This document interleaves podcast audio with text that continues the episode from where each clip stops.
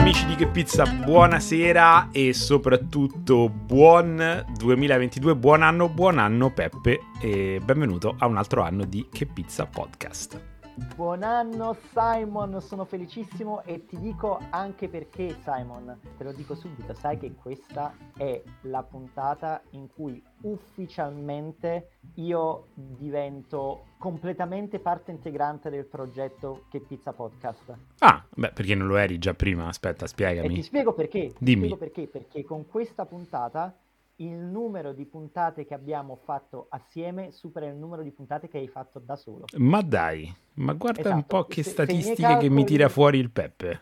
Esatto, se i miei calcoli non sono sbagliati, questa dovrebbe essere la tredicesima puntata fatta assieme, se non mi sbaglio. Esatto. Quindi credo, esatto, quindi credo che tu hai fatto 13 puntate da solo, incluso il trailer, 13 puntate con me. Quindi in realtà questa è la quattordicesima puntata con me e quindi in questo momento il podcast è ufficialmente di entrambi.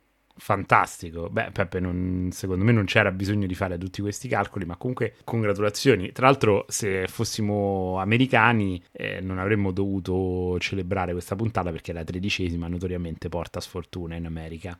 E vabbè, però è la ventisettesima, non è la tredicesima. Ah, tu dici la ma è la tredicesima con te. È come, è Ma- come- è come se sei in 13 Ma a tavola. Eh, vabbè, ma noi siamo italiani, quindi siamo... eh, eventualmente le- i cosiddetti ce li gratteremo alla puntata numero 17 assieme. Faremo, faremo la 16 bis in realtà. In realtà la puntata 17 è stata una puntata bellissima, è stata quella con Luciana Squadrilli, quindi non... Ah, tu dici la, la- la puntata 17 proprio nella numerazione del podcast. Va bene, ci Diciamo stiamo che, sai, perdendo- Ci stiamo perdendo nella numerologia, ci stiamo perdendo. Torniamo, torniamo Dai, in topic. Auguriamo, sì un 2022 stupendo ai nostri ascoltatori che speriamo aumentino sempre di più. Tra l'altro adesso che abbiamo cominciato anche con un certo ritmo, immagino che concluderemo il 2022 con 52 puntate in fila. No, 52 no perché vuol dire che non andremo in vacanza. Invece un- una piccola pausa estiva ci sta anche per smezzare le stagioni che funziona sempre nel podcast. Però, Il podcast però- È, è più una cosa da anno scolastico, dai. È da settembre vero, a giugno. Noi abbiamo iniziato È un po' più sì, tardi. sì, sì. Siamo stati un po' in Però- dad. Però noi ci troviamo con il podcast all'interno di una stagione in quel frangente in cui appunto tu guardi all'anno vecchio per vedere cosa ti sei lasciato alle spalle. Mm, E questo è proprio l'argomento di questa puntata. mamma mia, Peppe, non l'ha fatto nessuno questa cosa. Esattamente no, esattamente. Noi siamo sempre molto innovativi, originali. Oltre a essere il podcast che fa commuovere ed emozionare, noi siamo anche il podcast che ha idee geniali, innovative, totalmente nuove sulla piazza. Ma lo sai che cos'è, Peppe? A me piace seguire questi canoni della cultura pop. Perché, come diceva Emiliano De Venuti della città della pizza, la pizza è pop. E quindi viva la cultura pop e viva le puntate di inizio anno. Vai, Sai di che cosa parliamo? Sai che stavo aspettando intanto che dicevi come diceva il buon vecchio Salvatore Costa? Beh, no. Ancora non l'avevi citato. Ancora non l'ho citato. Posso provare a non citarlo per tutta la puntata, anche se non garantisco in- nulla. Va bene. Allora, Simon, cosa facciamo? Questa puntata rientra nella nostra serie di eh, Pizza la notizia. Mi è venuta così, Pizza la notizia. Pizza la notizia, ti piace? Esa- esatto, o la, la- la- pizza che fa la notizia come l'avevamo chiamata. Comunque in pratica la puntata news sulla pizza. Solo è la puntata numero due di questo format, ma proprio perché la stiamo inaugurando il nuovo anno con questa serie, quello che faremo sarà andare a guardarci indietro, quindi guardare a cosa è successo nel 2021 in termini di trend. Quindi notizie che hanno dominato in- la scena della pizza italiana e mondiale e sul finale andremo a cercare di fare delle previsioni per il 2022. I Paolo Quindi, Fox per- del mondo pizza, insomma. Esatto, saremo gli astrologi del mondo pizza o i Mm. Presnov del mondo pizza. E, e- e praticamente quello che faremo dal basso, eh, dall'umiltà delle nostre competenze, sarà cercare di individuare quei trend che domineranno il 2022, così che a fine anno ci incontreremo di nuovo, ci guarderemo indietro e ci diremo: ma avremmo- abbiamo avuto ragione o abbiamo avuto torto? Mi piace tantissimo. Mm, mi piace tantissimo. Partiamo subito. Allora, ne abbiamo in realtà mh, già parlato una volta. La prima macro tendenza che affronteremo riguarda un ente che è stato già protagonista di una nostra puntata. Vediamo se riesci a indovinare. Non è Flavio Briatore. No, un ente. Un ente, Un ente. un ente, Secondo persona. me è la VPN. Bravissimo, cavolo, Eh. leggi nel pensiero. V- vedi dopo 26 puntate insieme Eh. come siamo sintonizzati. Mm, ormai Allora, l'associazione, la VPN, l'anno scorso ha inaugurato ben tre categorie nuove. Ecco perché parlo di tendenza ed ecco perché parlo di notizia. Chi conosce l'associazione Verace Pizza Napoletana sa che è molto restia ai cambiamenti e alle innovazioni e solo qualche anno fa sono stati visti dei cambiamenti all'interno del disciplinare che, tra le altre cose, hanno causato anche varie polemiche perché in un'epoca come quella contemporanea in cui il mondo pizza vede stravolgimenti continui e soprattutto nell'ultimo decennio ha visto una rivoluzione enorme, sono state bollate queste tra virgolette innovazioni come non in- innovazioni affatto perché era come dire, come dire la VPN arriva molto tardi e non segue l'evoluzione della pizza napoletana, ma perché non è nell'interesse della VPN. La VPN si focalizza molto sul mantenimento della tradizione. Ecco perché quando nel 2020 ci fu l'introduzione del forno elettrico tra l'equipaggiamento autorizzato per i pizzaioli professionisti, ci fu una sorta di polemica galoppante tra chi difendeva a spada tratta la tradizionalità della pizza napoletana additando la VPN come una grande traditrice dei suoi valori e chi invece l'ha accolta come una novità che finalmente si adeguava al passo coi tempi. Tutto questo preambolo per dirti cosa? Per dirti che comunque in- nel giro di 30 anni la VPN ce ne ha messo prima di accettare che il mondo della pizza napoletana stesse cambiando. E l'anno scorso lo ha fatto in ben tre istanze. La prima volta ha aperto una categoria tutta dedicata alla pizza fatta in casa, consigliato, categoria di equipaggiamento consigliata per uso domestico e io credo che sia quasi una scelta obbligata considerato quello che abbiamo visto succedere negli ultimi due anni con quell'evento che non nominiamo perché se no mettiamo la monetina nel barattolo. vorrei ben vedere, però sappiamo tutti di che cosa stiamo parlando. Detto questo, non è stata l'unica novità, perché successivamente la VPN ha inaugurato la categoria della pizza da strada, quindi la pizza vista come street food, e anche questa da un certo punto di vista è un po' una novità in seno alla VPN, ma in realtà non ha fatto altro che registrare un fenomeno che è ormai abbastanza galoppante e assodato da più di un decennio. Magari noi italiani non siamo molto avvezzi a questo fenomeno perché Mhm. è ancora raro in Italia vedere ehm, gente che venda la pizza in strada, mentre invece all'estero è una realtà che in realtà si integra perfettamente con il mondo della pizza. Ti parlo del Regno Unito, ti parlo di vari paesi europei e ti parlo degli Stati Uniti, dove tra l'altro è stata consegnata la prima targa dedicata al mondo dello street food. È stata consegnata a un ragazzo napoletano, tale Alessio Lacco, che lavora ad Atlanta e ha inaugurato il suo pizza truck l'anno scorso, anzi due anni fa, proprio durante il regime che tutti noi ben conosciamo E che non E, eh, nominiamo. e che non nominiamo. Esatto. Chiudo il- con la terza categoria che è stata inaugurata dalla VPN Sì. ed è quella tutta dedicata alla pizza fritta. La VPN esce fuori dal panorama della pizza tonda classica al forno e abbraccia un altro caposaldo della tradizione napoletana. Per cui questa è stata la macro tendenza barra news dell'anno scorso, un'associazione che si è distinta per eh, immobilità per quasi un trentennio, imp- improvvisamente ha capito che deve svolgere un'attività di comunicazione più massiccia e io questa la considero una macro tendenza che potrebbe anche continuare in futuro. La stessa associazione potrà aprirsi ad altre tipologie di categorie anche solamente per, diciamo, cavalcare un poco i trend e far parlare di se stessa, perché facendo parlare di se stessa fa parlare della pizza napoletana. Certo, beh, direi che un po' era ora, così, da profano, però è molto interessante che si stia aprendo a queste nuove categorie.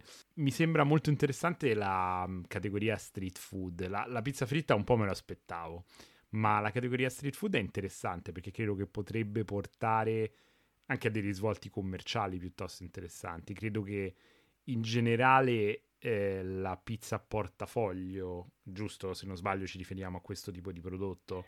Non necessariamente, perché il concetto non è lo street food in quanto tale che a Napoli fa parte del tessuto gastronomico sociale, perché lo street food a Napoli, anche la pizza fritta è street food, ma viene venduta da attività, quindi uh, attività fisse stanziali che oltre ad avere il loro, il loro, forno, i loro tavoli e possono accogliere delle persone, hanno anche eh, la vetrina e possono servire alla gente di strada. Però non è quella tipologia di street food a cui siamo abituati noi, che invece vediamo in altri paesi, ovvero venditori ambulanti avanti, come in questo caso un food truck. Il concetto è proprio questo, quello di un uh, professionista che non ha una sede stabile, ma decide di, eh, di fare della città la sua sede stabile e quindi di essere presente in più punti ovunque e di poter portare la pizza alla gente. Molto interessante, molto interessante. Passiamo alla prossima news, Peppe. Passiamo alla prossima news, perfetto. Allora, ti voglio portare all'estero e ti porto negli Stati Uniti.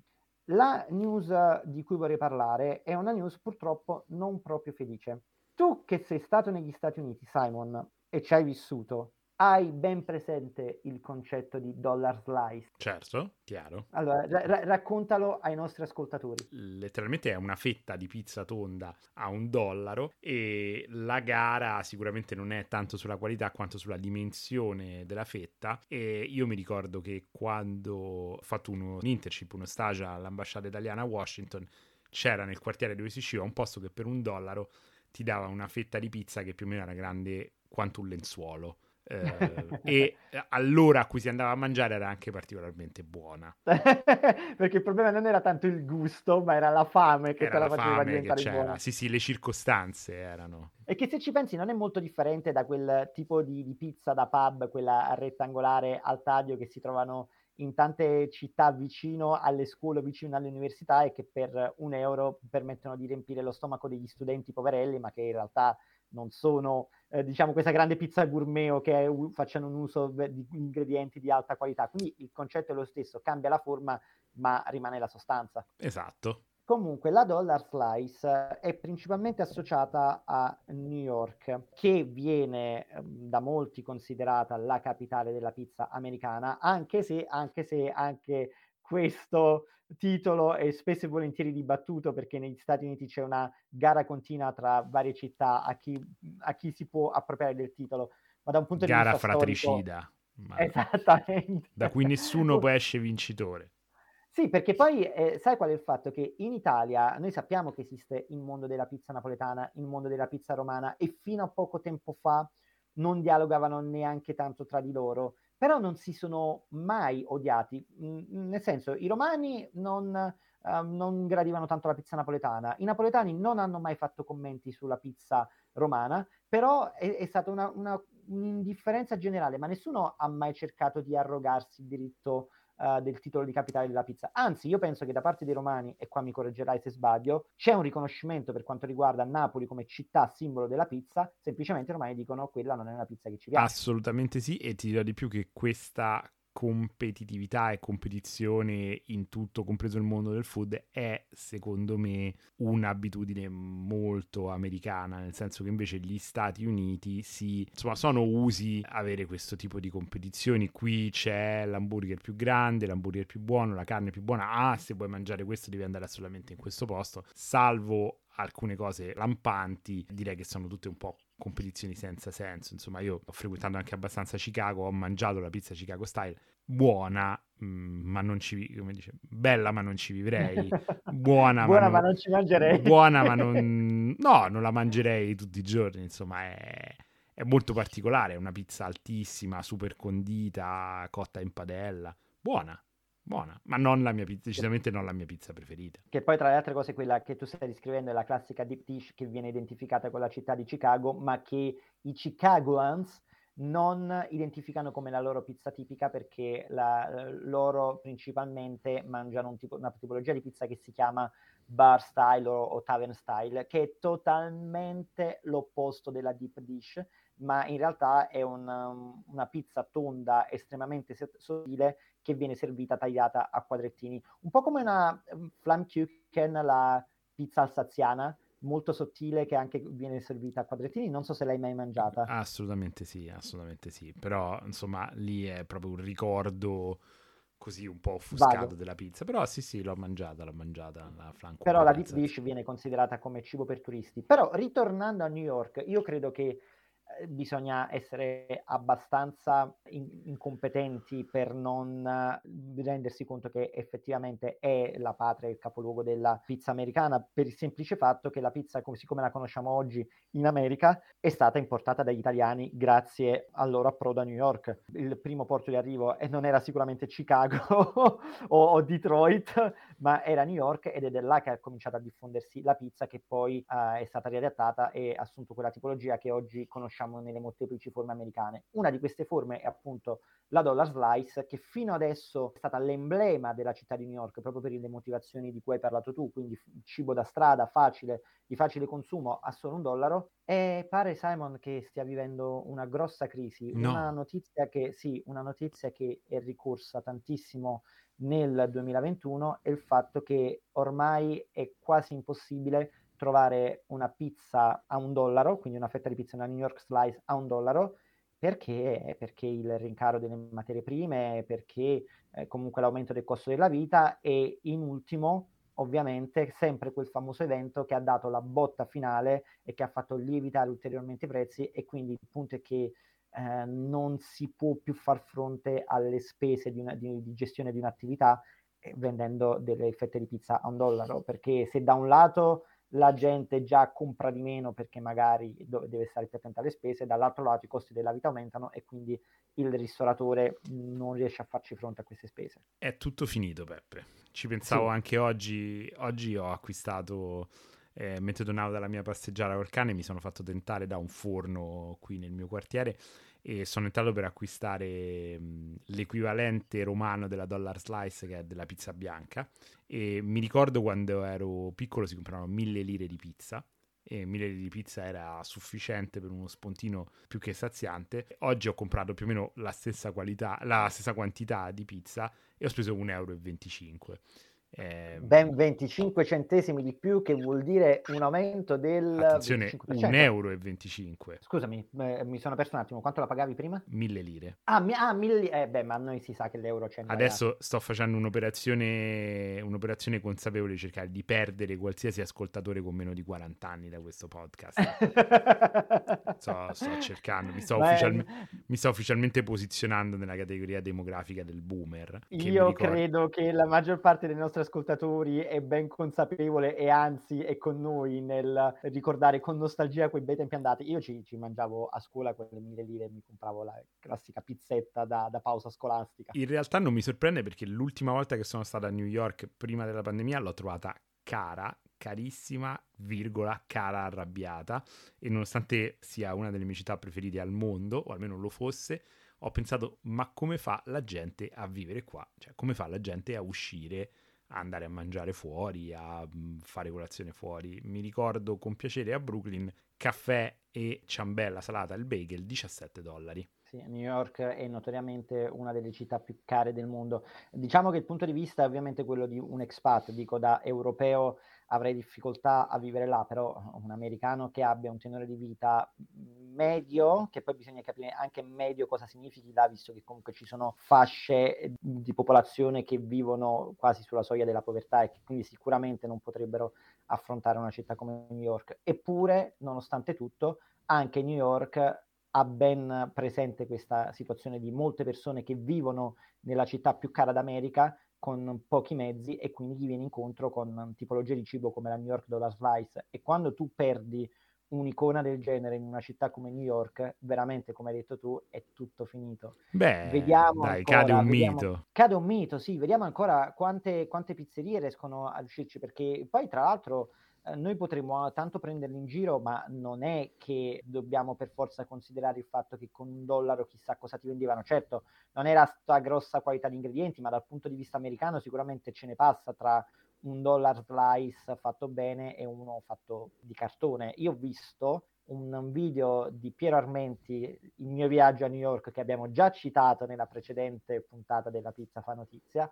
e lui fa vedere un posto dove va a comprare la New York Total Slice, ma la fetta di pizza che gli danno a un dollaro effettivamente è inguardabile anche per gli standard americani, secondo me. Tra l'altro la pizza che vedi è, non è molto dissimile da alcune tipologie di pizza che puoi trovare anche in Italia in grosse città, in punti vendita dediti, dedicati ai turisti neanche a dire ecco gli americani che rovinano la pizza quanto sono lontani da noi. Non è una realtà che noi no, conosciamo. No, no, no, no, assolutamente.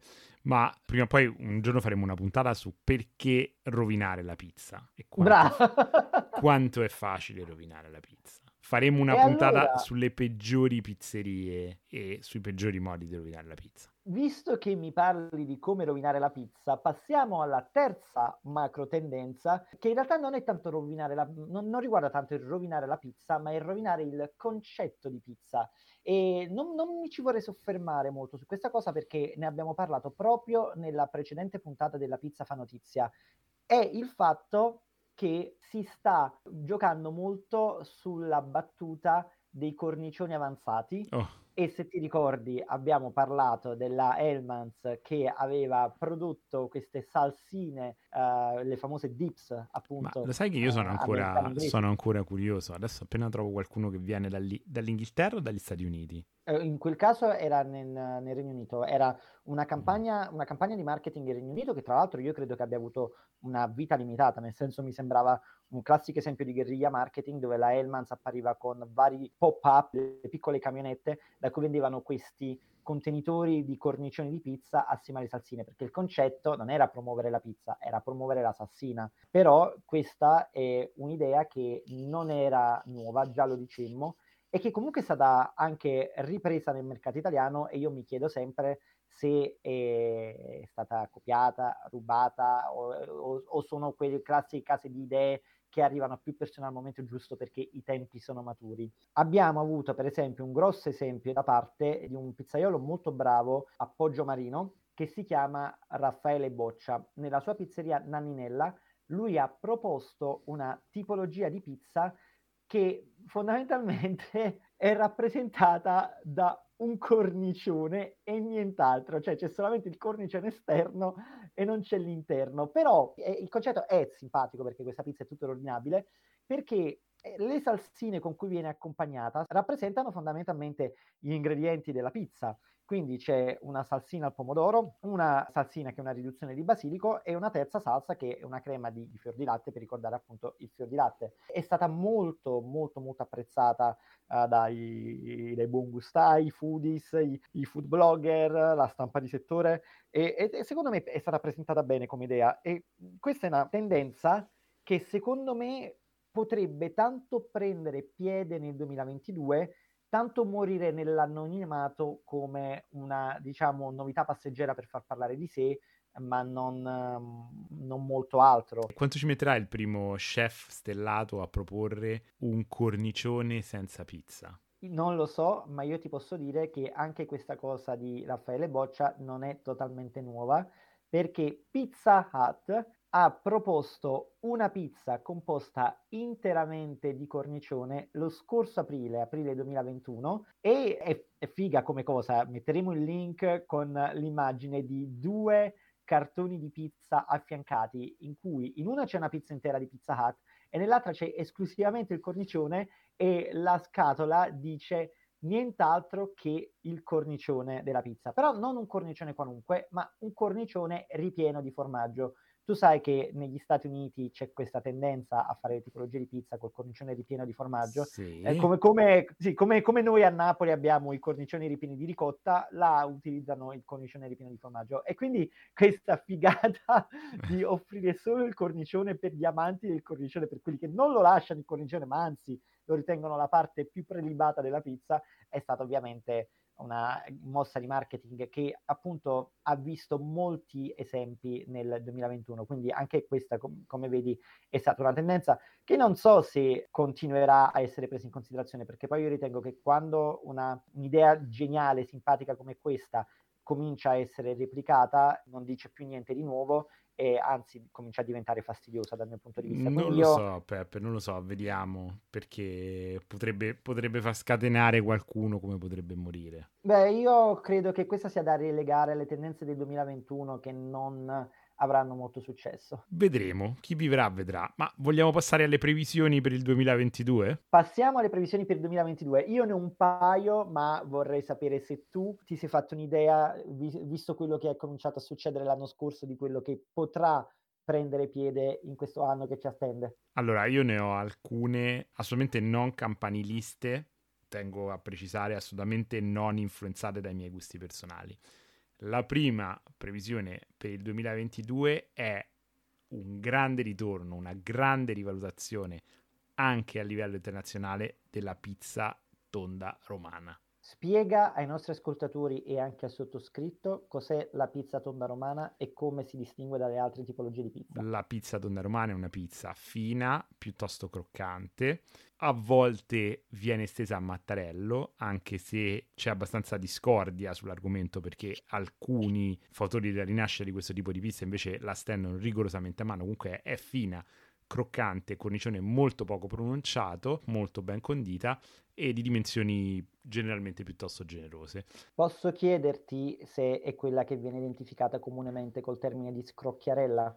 Sì, comunemente secondo me anche piuttosto uh, in maniera piuttosto equivocata perché eh, secondo me tende a trasmettere l'idea errata che sia una pizza totalmente croccante, mentre invece è una pizza che si piega molto bene, tra l'altro, ad esempio a portafoglio, eh, la fetta si, si piega su se stessa molto bene, è una pizza particolarmente atta a essere mangiata con le mani. Io ci sono cresciuto, come tutti i romani, e era una tipologia di pizza totalmente popolare, democratica, senza nessun tipo di guizzo nell'impasto, ma ci sono esponenti della eh, nuova scuola della pizza romana, primo fra tutti, e adesso lo nomino perché tanto lo devo nominare più o meno una puntata sì, una puntata no, Jacopo Mercuro di 180 grammi, ma anche Se non altri. è Salvatore Costa è Jacopo Mercuro. ho i miei riferimenti, ho i miei riferimenti. Tra l'altro anche ottima pizza che ho provato di recente, eh, l'elementare, che è sia a Trastevere sia a San Giovanni, che stanno ridando dignità a questo tipo di pizza, la stanno rielaborando anche con eh, ingredienti abbastanza insoliti e eh, secondo me sulla scia della grande diffusione della pizza napoletana anche la pizza tonda romana di nuova scuola, quindi con ingredienti di qualità, impasti particolari, farine ricercate, inizierà ad avere una mm, buona diffusione eh, anche fuori da Roma, in tutta Italia e potenzialmente anche all'estero. Perfetto Simon, e allora io ti posso dire che la tua previsione è estremamente azzeccata perché nel 2021 abbiamo già visto numerosi esempi, o bene è una tipologia di pizza che ha già cominciato a colpire il mercato straniero. Tony Gemignani la fa, e, e, tu sai che quando Tony Gemignani introduce qualcosa nel suo ampio network di pizzerie e sotto l'attenzione di tutto il mondo pizza, l'ho già vista replicata da un paio di youtuber e instagrammer col nome di Scrocchiarella, tra l'altro. Ecco perché ti avevo fatto quella specifica domanda per capire se c'è differenza tra la classica tonda romana e la scrocchiarella o se sono due differenti tipologie di pizza romana e su questa cosa dovremmo indagare soprattutto perché farà parte della mi, del mio apprendimento del mondo della pizza romana che andremo a esplorare. Sul campo, però, rigorosamente sul campo. Sul però. campo, rigorosamente sul campo. Partiamo con la allora, tua, una tua previsione. Una mia previsione, perfetto. Facciamo uno e uno, ce le rimpalliamo. Sì, sì. La prima previsione è che cominceremo sempre di più a vedere le cosiddette pizze nel ruoto o nel rutiello o rutino o qualsiasi altra tipologia di pizza che in Italia ci sono tantissime varianti di pizza cotta al padellino o al tegamino, come la chiamano a Torino. Io credo che quasi ogni regione ne abbia una, perlomeno io l'ho mangiata in Campania, in Basilicata, in Molise, in Piemonte e vedo che è sempre più presente nelle pizzerie con un menù separato. Non ancora un numero tale da far capire che ci sia stata un'accettazione da parte del mondo pizza, ma un numero tale da indicare che la tendenza aumenterà e sarà sempre più presente, soprattutto perché è il tipo di pizza ideale per sperimentare differenti tipologie di impasto. Mm. Tanto puoi avere quella soffice, tanto puoi avere quella molto alveolata, dalla mollica quasi inesistente con un velo di crunch sopra, tanto puoi avere quella là che va direttamente al morso croccante. Da questo punto di vista il tuo amico Salvatore Costa avrebbe molto da dire e da raccontare e le, le, tipologie di pizza differiscono anche dallo stile di cottura. Per esempio la pizza nel rutello campana viene cotta nel classico forno a legna, a bocca di forno viene... Più a lungo, eh, giusto, della pizza napoletana più a, tradizionale. Più a lunga, sì, non ha niente a che vedere. Forse non sono stato anche abbastanza chiaro sulla tipologia di pizza per chi non la dovesse conoscere. Noi la chiamiamo pizza, ma in realtà è quella che più comunemente verrebbe identificata come una focaccia, quindi alta, è praticamente una torta proprio perché l'impasto viene versato in un contenitore stile quello per le torte, chiamato appunto ruoto nella versione campana, o padellino in altre regioni, credo che sarà sempre più presente nei menu delle pizzerie. Probabilmente posso buttare anche lì che forse è anche più facile da preparare, da gestire. Eh, nì, nel senso che là subentra sempre il discorso di dire come la fai, se la fai con un concetto antico per cui si tratta di un impasto grossolano lavorato alla bella e medio per fornire un prodotto di rapida esecuzione, allora sì, ma il concetto è proprio che è un prodotto che viene molto rivalutato in questo ultimo periodo e viene utilizzato proprio per fare numerose sperimentazioni anche con diversi blend di farine per ottenere effetti differenti al morso. Mm, interessante. Io l'ho provato solamente alla città della pizza e non abbastanza. E quindi questa è una cosa, um, un'ennesima tappa da aggiungere al mio prossimo trip campano in cui verrò a mangiare pizza per una settimana di seguito. E non solo campano, è un mondo tutto da esplorare in tutto lo stivale. Ma andiamo avanti con la tua ultima previsione per il 2022. Uh, la mia ultima previsione per il 2022 è un po' complementare a quella che hai fatto tu, soprattutto a livello di grandi nomi della pizza, aumenteranno le contaminazioni. Già stiamo vedendo ad esempio Francesco Martucci che fa pizze con tripla cottura, altre pizzerie dove ci sono diversi tipi di pizza, ad esempio ci si concentra magari ecco sulla pizza romana, però ci sono anche alcune proposte in teglia. Io credo che con l'estrema attenzione, l'estrema ricerca che si sta trovando nel mondo pizza, per forza di cose,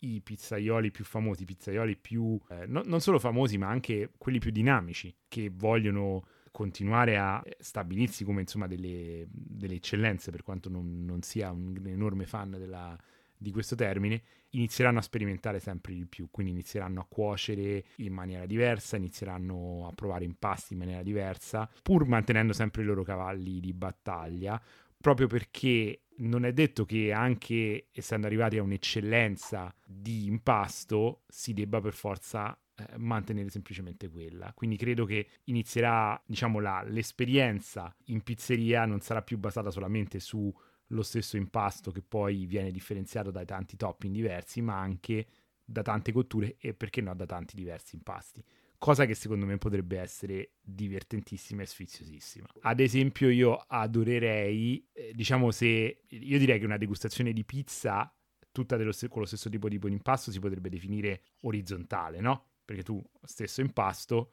e provi differenti topping.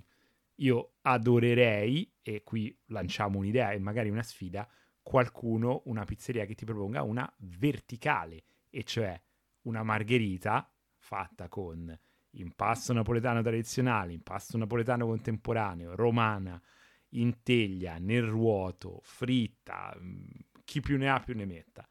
Secondo me sarebbe divertentissimo. Probabilmente quindi molto... tu dici proprio il format di una pizzeria che ha un solo, solo tipo di pizza ma fatto in stili differenti? Non necessariamente, ma che magari ti permetta di esplorare ed apprezzare non solo la diversità dei toppings, ma anche quella dei, dei differenti impasti e delle differenti cotture. Certo, che, che, sono comunque tipologie di pizzerie che già stanno spuntando e che appunto rappresentano il trend che tu hai ben evidenziato e che sicuramente diventerà ancora più prominente nel 2022. Anche se comunque questa mala interpretazione che ho avuto io della pizzeria verticale con un solo tipo di pizza, ma distribuita su stili differenti, potremmo aver dato un'idea a qualcuno all'ascolto che magari potrebbe essere un input per un nuovo tipo di business. Guardate che noi chiacchieriamo tanto, ma poi qualche, qualche, qualche bombetta, qualche spunto ce l'abbiamo. Eh. Senti, allora io concluderei con la mia ultima previsione per il 2022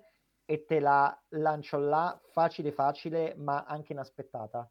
Io vedo un grosso potenziale per la crescita della pizza vegana e lo devo dire qua, soprattutto adesso, perché con il mese di gennaio entriamo ufficialmente nel Veganuary, il gennaio vegano, di cui magari parleremo nella prossima puntata. Perché no? Ma dobbiamo farlo. E ti dico una cosa, il mondo della pizza italiana eh, per quanto riguarda la pizza vegana è ancora molto indietro. Quello che però è una cosa molto particolare è che io sono entrato in contatto col veganesimo proprio tramite la pizza e mi è successo a Londra tramite una pizzeria totalmente plant-based, quindi a base con ingredienti tutti prodotti da fonti vegetali, chiamata Purezza.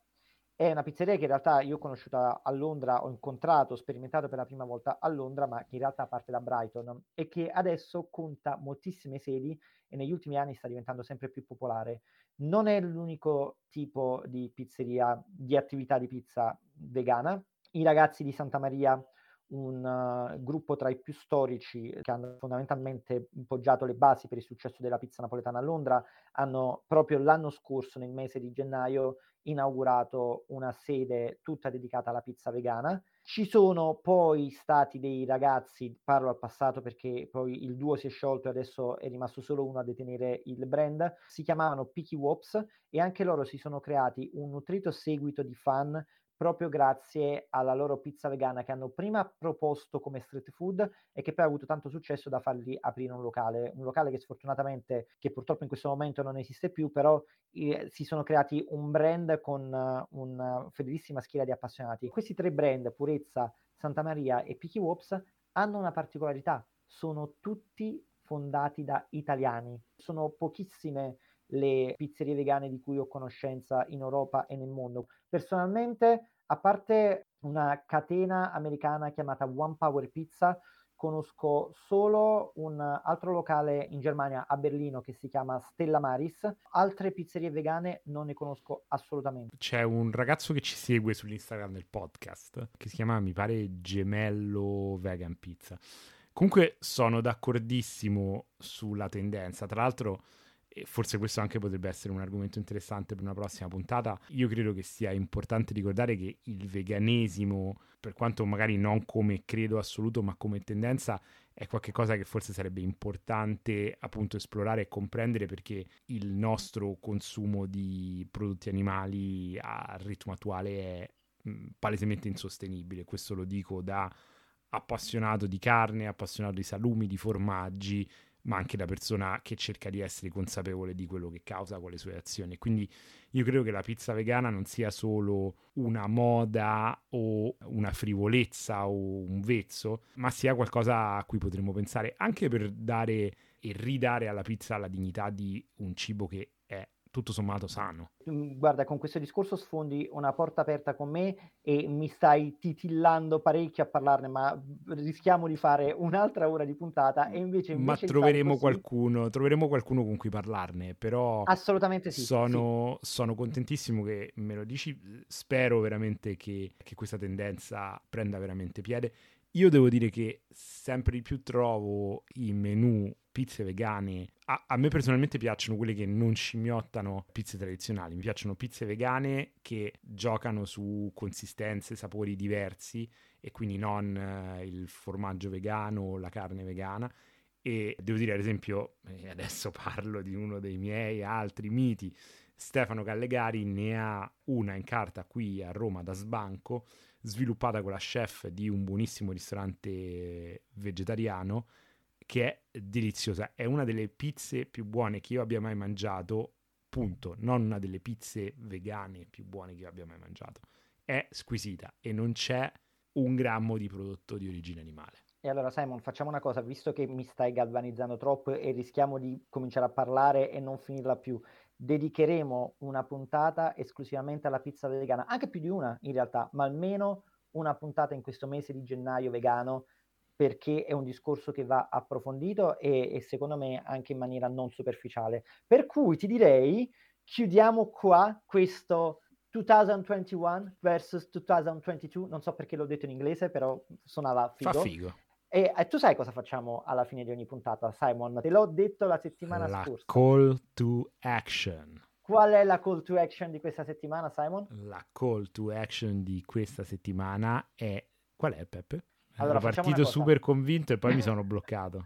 Allora te lo dico io, la call to action di questa settimana deve partire con dei ringraziamenti. Abbiamo un canale Telegram al quale Ah, vi invitiamo a iscrivervi e non lo abbiamo ancora fatto e penso che sia il momento di farlo e penso che sia il momento di farlo proprio durante una puntata. Dobbiamo ringraziare le persone che a- fino adesso si sono iscritte al canale Telegram e che interagiscono con noi. Sono, sono molto contento di questo fatto, quindi io direi proprio senza indugi, vado a fare tutti i loro nomi.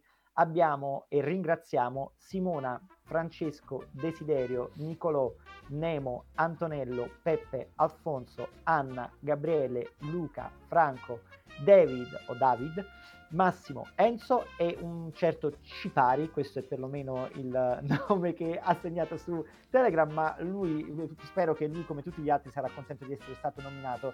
E io ci tengo tantissimo perché abbiamo aperto il canale Telegram proprio per poter dialogare con il nostro pubblico per sapere che c'è un pubblico che ci ascolta e lo facciamo veramente con tanto piacere, ma per tanti motivi, perché non solo abbiamo la possibilità di interagire con loro, ma otteniamo feedback, capiamo come portare avanti il nostro progetto, capiamo cosa piace e cosa non piace, ma soprattutto, e questa è un'anticipazione anche per eh, i nostri iscritti al canale Telegram, utilizzeremo il canale Telegram proprio per creare le puntate del podcast assieme a voi, facendovi domande, chiedendo che tipologia di argomenti vogliamo, possiamo trattare, volete che, vorreste che trattassimo, che ospiti vorreste che intervistassimo, che domande potremmo fargli.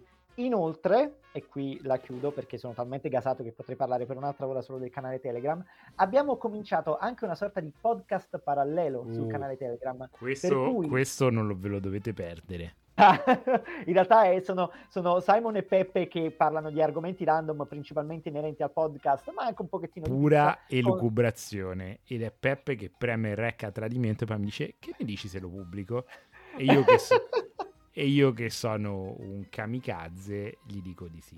Però Però è figo, è figo. assolutamente se volete dare uno sguardo al processo creativo che sottointende alla creazione di questo prodotto che state ascoltando al momento, vi consiglio il canale Telegram, potreste appassionarvi ancora di più oppure dire questi due sono due pazzi, io non li ascolto mai più. Spero succeda la prima cosa, ma sono consapevole che potrebbe succedere anche la seconda. Beh, c'è la scelta, c'è la scelta. Possono iscriversi, possono farci compagnia e possono anche decidere di essere Ci nel canale sono e ignorare i nostri vocali. delle scelte e qui allora quindi chiudo e mi lego a questa tua call to action con l'ultimissima previsione 2022 e cioè che se raggiungiamo un bel numero di iscritti al canale Telegram se quella cosa che non nominiamo più perché sennò dobbiamo mettere il soldino ci dà un attimo di tregua sarebbe stupendo ad un certo momento di questo 2022 fare una bella pizzata con gli ascoltatori del podcast. Madonna, che bello che sarebbe.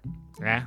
Sarebbe veramente bello, eh? Sarebbe una figata e sarebbe bellissimo guardarsi negli occhi, parlare di pizza tutti insieme, degustare tante pizze. Potremmo farlo a Roma, a Napoli, a Milano, dove vogliamo. Comunque sarà, sarà, dico, esatto, parlo non al condizionale, sarà stupendo perché sono sicuro che succederà, Simon. E sai perché? Sempre Per amore della pizza. Sempre. Alla prossima Ciao. puntata.